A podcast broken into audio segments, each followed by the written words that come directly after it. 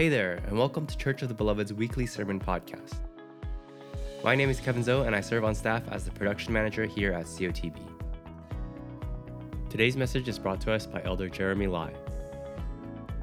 He is preaching from John chapter 13, verses 1 through 11. All right, so here we have the Last Supper, famous scene, right? Immortalized in art and history, people know about it. But if you look at John's story of the Passover, it's a little bit different than the other Gospels. Let's look into why, because I think they'll kind of tell us about why, we, why and how we serve. So, John 1 1. In the beginning was the Word, and the Word was with God, and the Word was God. He was in the beginning with God. All things were made through him, and without him was not anything made that was made. In him was life, and the life was the light of men. It's important to know that every gospel has a little bit of a different target in terms of their audience. Matthew, for example, is written for a Jewish audience specifically. John's audience was probably the Greek and Jewish people of Asia Minor on the coast of Turkey today. It's a dual audience, a hybrid audience. And so opening with these words and this word choice is very intentional. We all know that words have implicit cultural meanings. 13 to a Swiftie is not just a number. For football fans, Hail Mary is not a religious phrase. So the word here that John uses, the Greek is logos. Logos is not just the Greek word for word. Logos was this idea, this philosophy that the Greeks had of something, a thread behind all of existence, something supernatural, binding and behind and hidden what is visible and tactile and could be sensed. So when John opens with this, in the beginning was the Word, the Greek audience would have been like, yes, that makes sense, okay. But John extends that, he takes that and he subverts that Greek idea of something supernatural, this thread, into something monotheistic, into Jesus. Similarly, for his Jewish audience, the Word, Torah, the Jewish scriptures, handed down for hundreds of years, generations. It's important to know that in Jewish orthodoxy, there was zero thought that God would come down as a man. That would be blasphemous. But John extends a Jewish word to be fulfilled in Jesus, a single Messiah, God and man. And John is often used as a gospel that you kind of give to new believers, non Christians, because all the imagery that John uses, familiar things like Jesus says, I am a good shepherd, I am the vine, bread of life, light of the world. But John's words and phrasing were not just pretty imagery, but they were entirely culturally relevant. They would have made sense to his audience. I don't know how many of you guys, but in sixth grade, I learned about Greek mythology. Spent a whole unit on it. Fun stories, but in hindsight, I was like, this is silly. Well, today it is not silly, it's relevant. Think about Greek religion and these, and these images. Think about bread of life. To a Greek person, they were thought Demeter. Apollo was light of the world. Pan was a good shepherd. Dionysus was a vine. Similar to the Old Testament audience, Manna was the bread of life. God is viewed as light throughout the Old Testament. Vines and vineyards are prevalent throughout the Old Testament, Old prophets specifically. The point of John's writing is that Jesus is all these things. John's words incorporate and undermine familiar beliefs to bring the story of Jesus to his specific listeners. The nature of Christ should do this, should confront existing culture. It should be challenging, it should be subversive, and it should be radical. So, how we serve should be subversive and radical. Like John's writing, our service should take place in our culture and our context and lead to Jesus. How we serve should be different because the story of our God should stand out. Serve different. So let's look at the characters today in our passage and what they show us.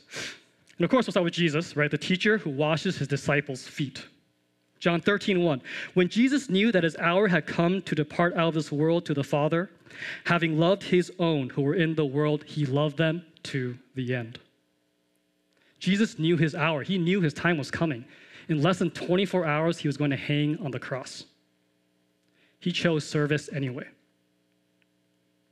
How many of us, knowing if we knew the outcome already, would change our behavior? For the students, senioritis, for the rest of us, knowing your job is ending itis, we've all been there. We've all been there.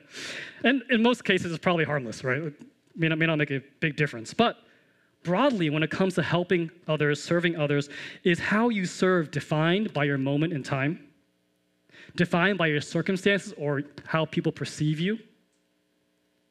Does how easy it is for you to serve supersede the needs of those being helped?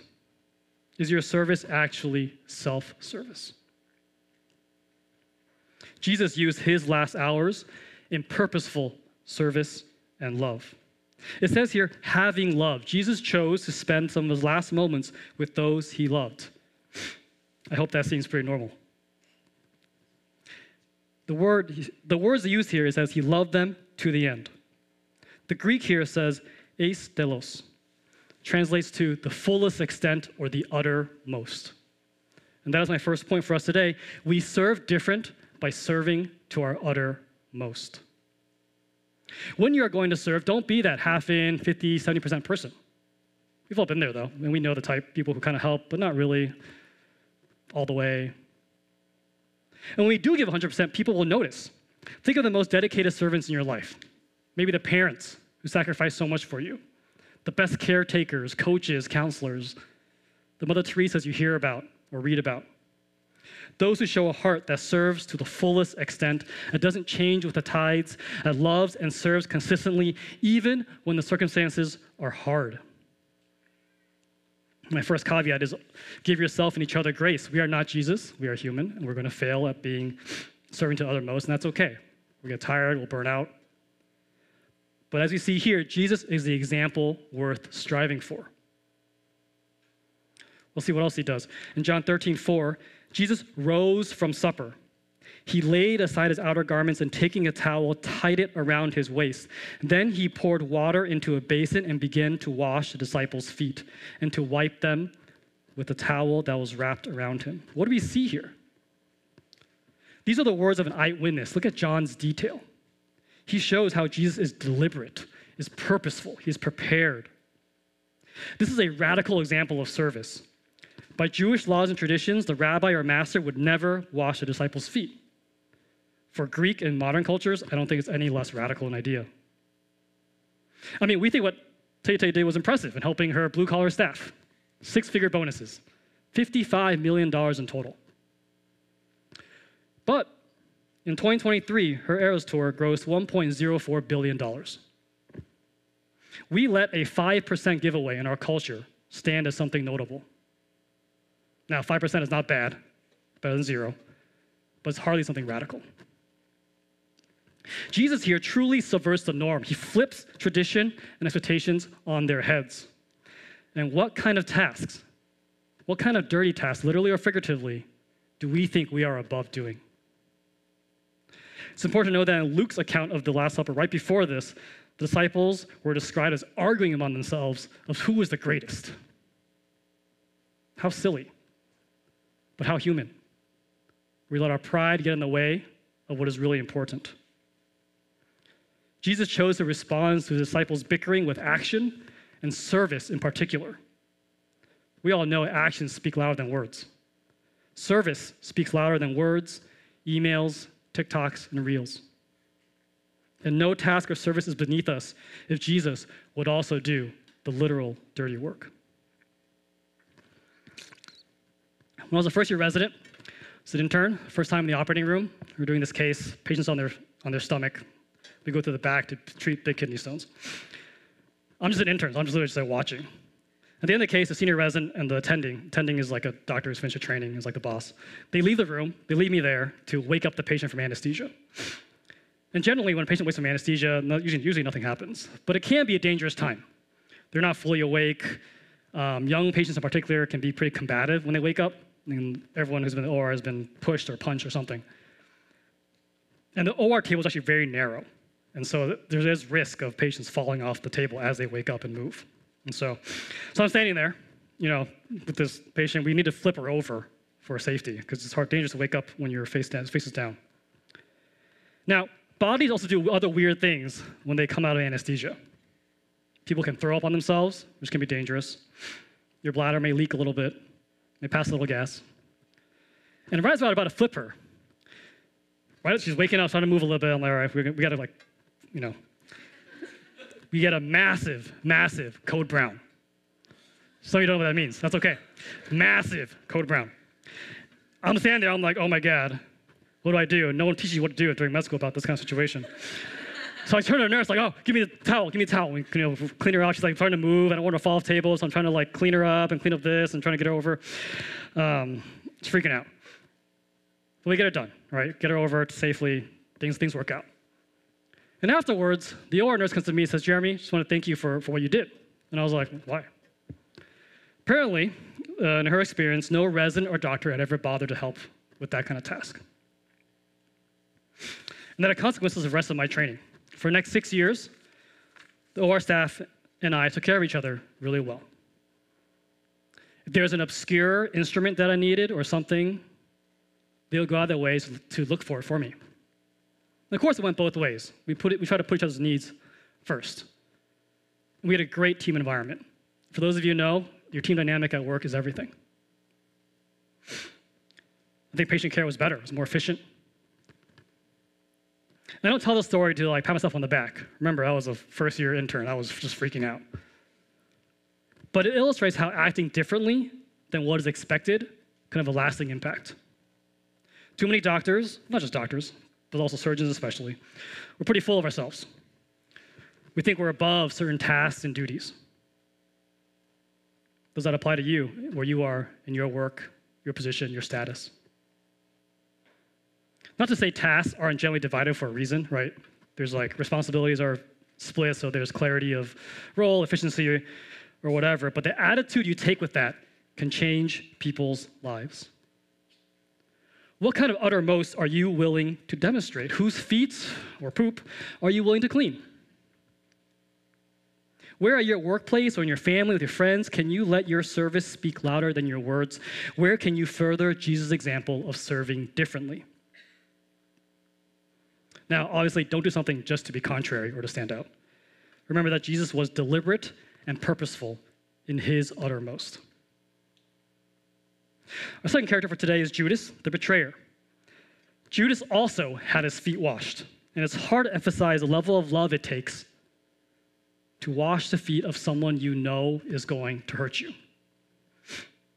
Serving others is not is usually actually probably not easy, as many of you guys probably know. It doesn't even have to be this extreme of an example. Who in your life has been hard to serve?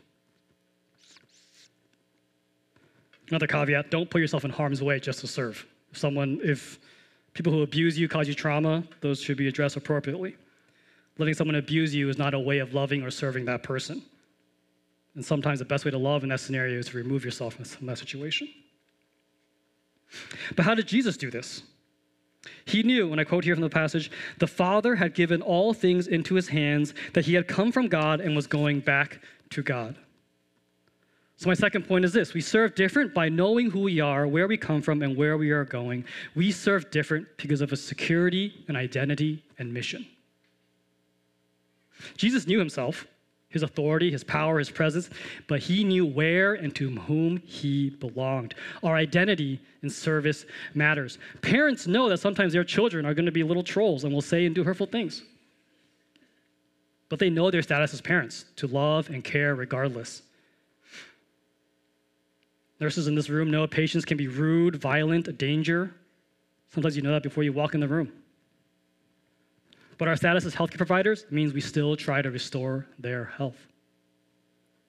Teachers know they'll have difficult kids in their class, behavioral issues. Those kids deserve an education anyway.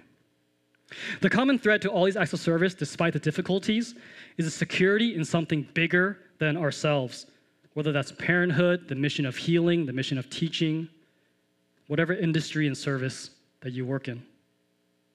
By placing ourselves within a larger context, a larger mission, we can better serve and serve different, even those who are hard to serve.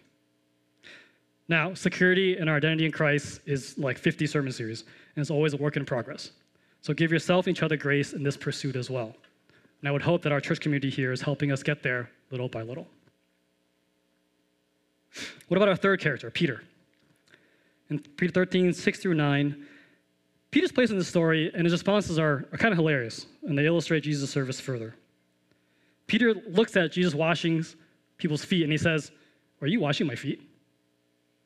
Then he says, Oh, oh, oh don't do that. Too much, too much. Don't do that. And then he says, Oh, you're doing too little. Please wash my hands and my head. Peter's clearly uncomfortable with what's going on. And as a result, he tries to tell Jesus what to do. Is this some kind of false humility, just confusion? Maybe both? He's clearly culturally self aware enough to think that what Jesus is doing is improper. We're not quite right. But he doesn't truly understand the subversive nature of Christian service that those who lead should serve, that the first shall be last. It doesn't really matter that Peter and probably the rest of the disciples don't understand what Jesus is doing. Jesus serves anyway. And again, we see his uttermost, his acts in spite of his audience and circumstances. Sometimes when you do the unexpected right thing, when you serve different, people aren't going to get it. You might be ridiculed, shunned, ignored. You might be asked to do more. But security and our identity in something greater than ourselves will help us persevere when the service gets tough, which it inevitably will. Now, uh, John 13, 10, 11, Jesus said to him, The one who has bathed does not need to wash except for his feet, but is completely clean. And you are clean, but not every one of you. For he knew who was to betray him. That was why he said, Not all of you are clean.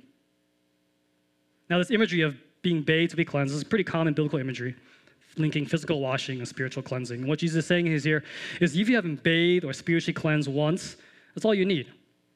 You don't need to keep doing it. But the washing of feet, that is important. That is a daily walking and practice relationship with Jesus. The routine, the liturgy, the practice of faith. But it's critical to know here that Judas was washed and was not clean.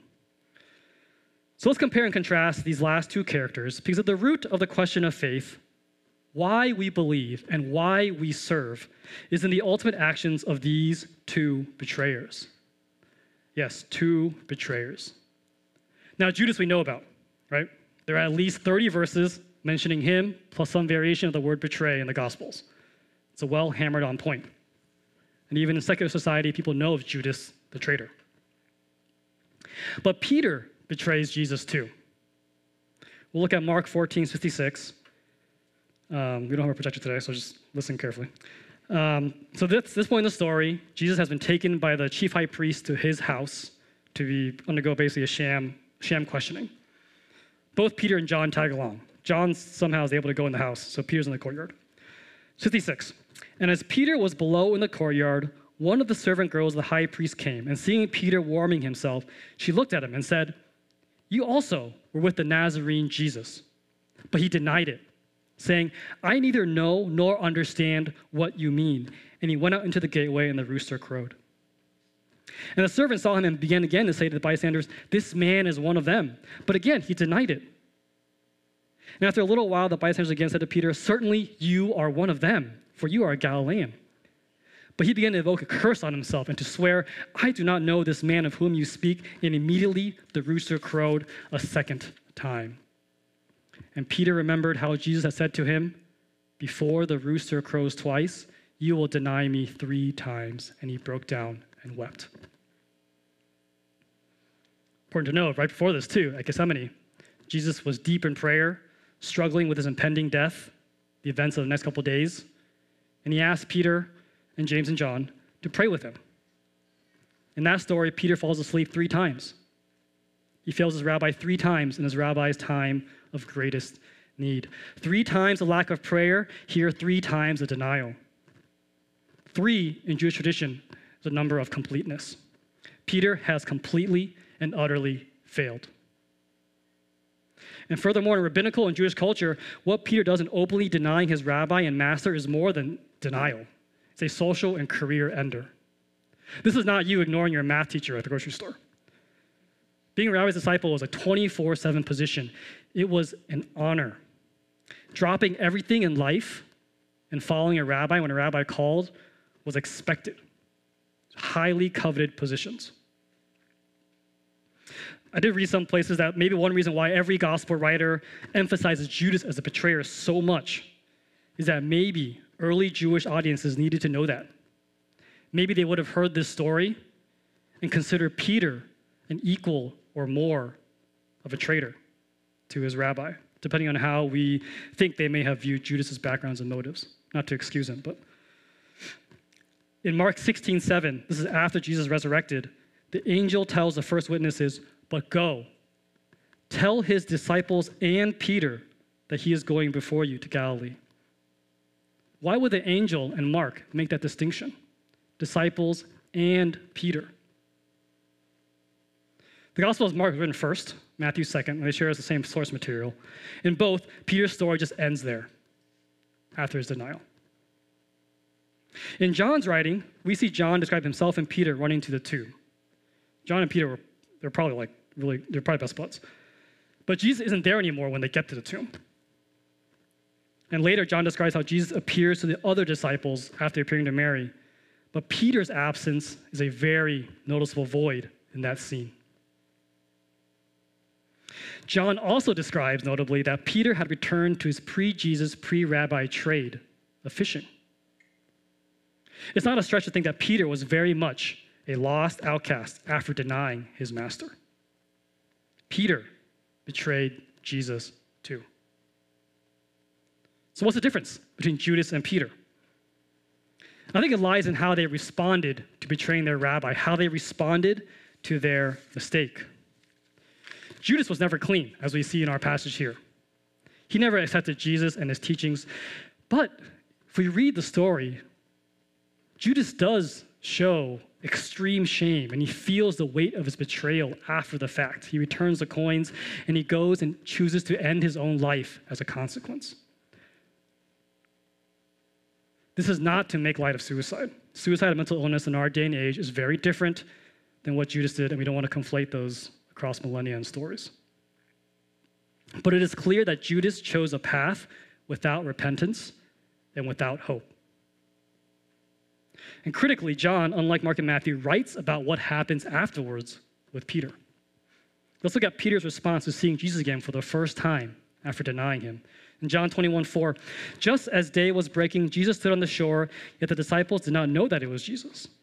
Jesus said to them, Children, do you have any fish? They answered him, No. He said to them, Cast the net on the right side of the boat, and you will find some. So they cast it, and now they were not able to haul it in because of the quantity of fish. That disciple whom Jesus loved, this is John speaking, definitely very secure in himself, therefore said to Peter, It is the Lord.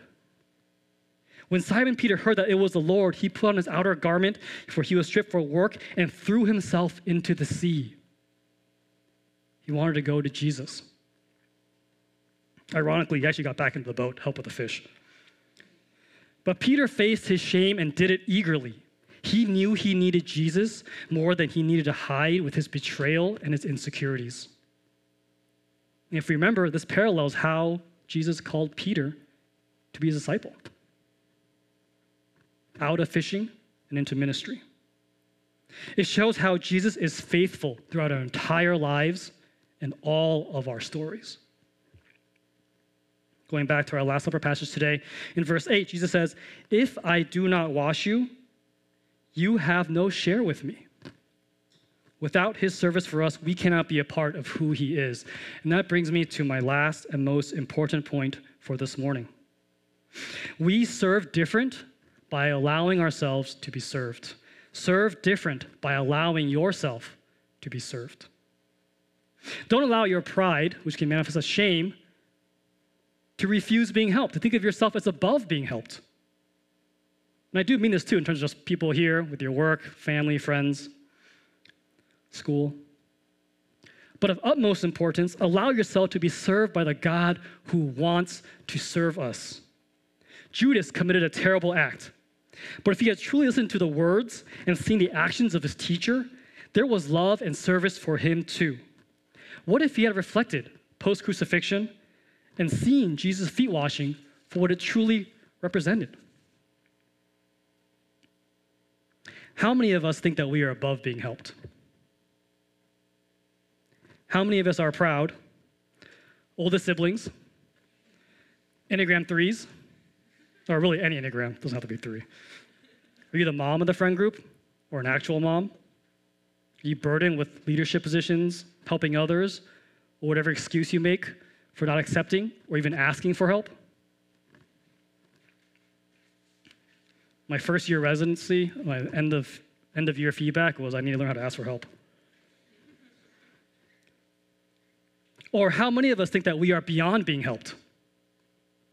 That our mistakes are so dire, that our physical, mental, spiritual qualities make us unlovable or impossible to be cared for, that our station in life means we are worth less than those around us, that our shame and our struggles consume us to hopelessness.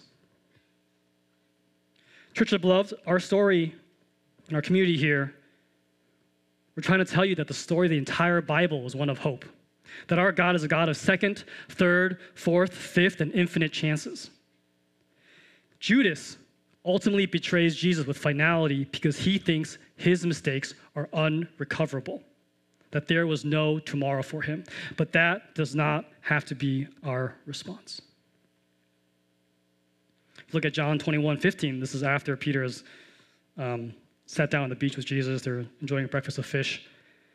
Jesus said to Simon Peter, Simon, son of John, do you love me more than these? He said to him, Yes, Lord, you know that I love you. He said to him, Feed my lambs. He said to him a second time, Simon, son of John, do you love me? He said to him, Yes, Lord, you know that I love you. He said to him, Tend my sheep. He said to him the third time, Simon, son of John, do you love me? And Peter was grieved because he said to him the third time, Do you love me? And he said to him, Lord, you know everything. You know that I love you. Jesus said to him, Feed my sheep. Three times Jesus asks if Peter loves him, one time for each denial. Here we see Peter is completely restored. Peter accepts Jesus' love, accepts being washed clean by his Lord. And despite the betrayal, look at Jesus' instructions for Peter feed my lambs, tend my sheep, feed my sheep. Despite his betrayal, Peter accepts and takes on Jesus' instructions to serve his people. He becomes the rock on which the church is built, and the church exploded. We respond to Jesus and his service by caring for his sheep, and that is why we serve. Our passage from John today is a beautiful painting of a God that loves to the utmost, that strips down to wash our disgusting, dirty feet, that loves the very people who betray him publicly and literally lead to his death. The answer to how to serve, how to serve different, how to serve our uttermost, how to serve secure in our identities and our greater mission lies in allowing Jesus to serve us. Do you want to open your soul to one who will accept you as you are, with all your imperfections, to be washed of them, and then to be renewed with hope and love forever. To be given a mission to care for all people as Jesus did and does. Do you recognize that God wants us to walk with Him and He will continue to wash our feet no matter what mud and filth we run off into?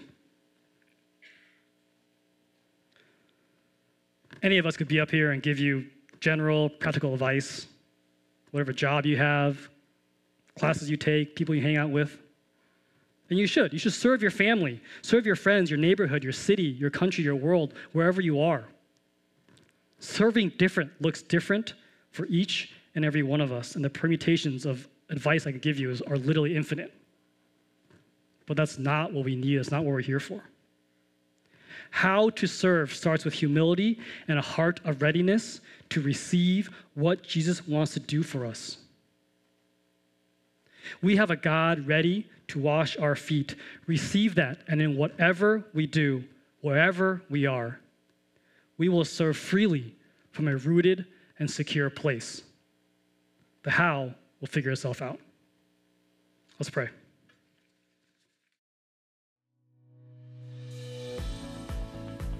Thanks for tuning into this week's COTB Sermon Podcast.